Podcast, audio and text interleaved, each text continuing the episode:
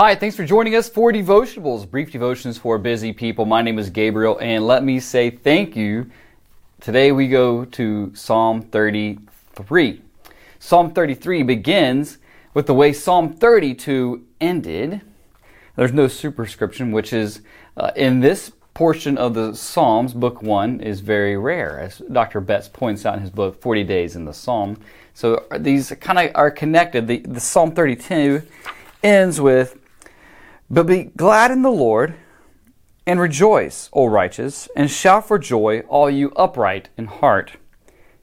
Psalm 33 begins Shout for joy in the Lord, O you righteous. Praise befits the upright. Wow.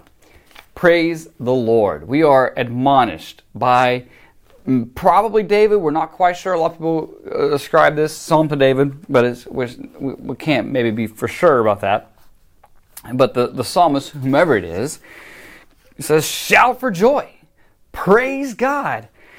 And that's the admonition for the first section of the psalm. Then it goes into reasons in which we should praise the Lord. And then as the psalm culminates, we talk, it talks about God as being our creator and how he is providentially in charge of our lives. And that's what I want to hone, on, hone in on today.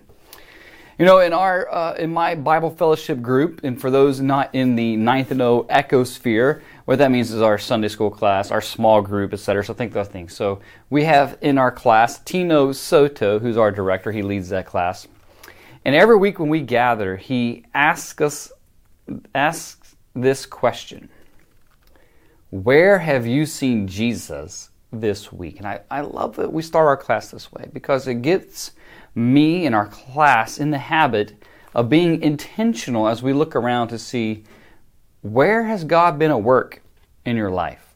Where have you seen God at work? I think a lot of times we, we just kind of get in the rhythms of life. We may take for granted all that God is doing in and around you. Or you may feel like you're in a, a season where it's just wave after wave after wave, you're getting pounded and it's kind of hard, it's dark, foggy. Like, where is the Lord in this situation? Why is God letting this happen to me? I want you to, to think about looking for the Lord in your life.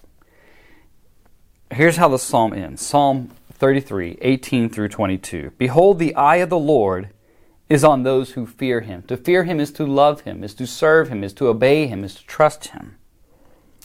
On those who hope in his steadfast love, a beautiful, complex word, right?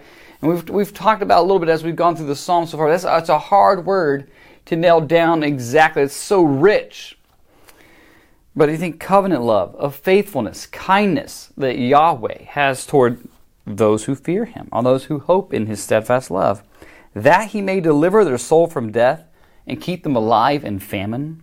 Our soul waits for the Lord. He is our help and shield. For our heart is glad in him because we trust in his holy name.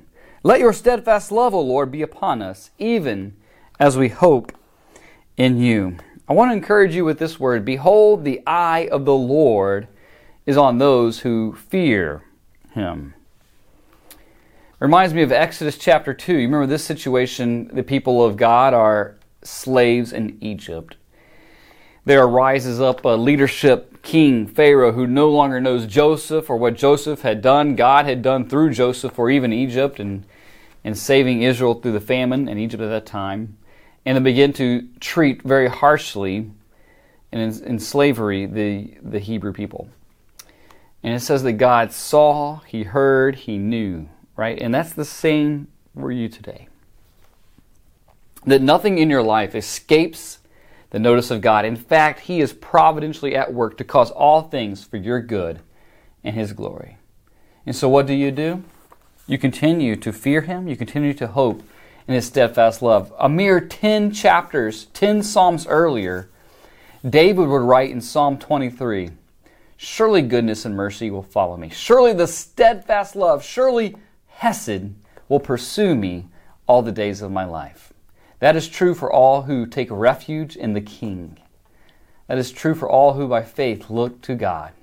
So I would encourage you this week look to see how God is at work in your life. He's not forgotten you, He sees you, and He cares for you.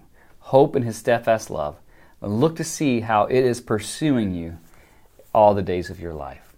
God bless you this week.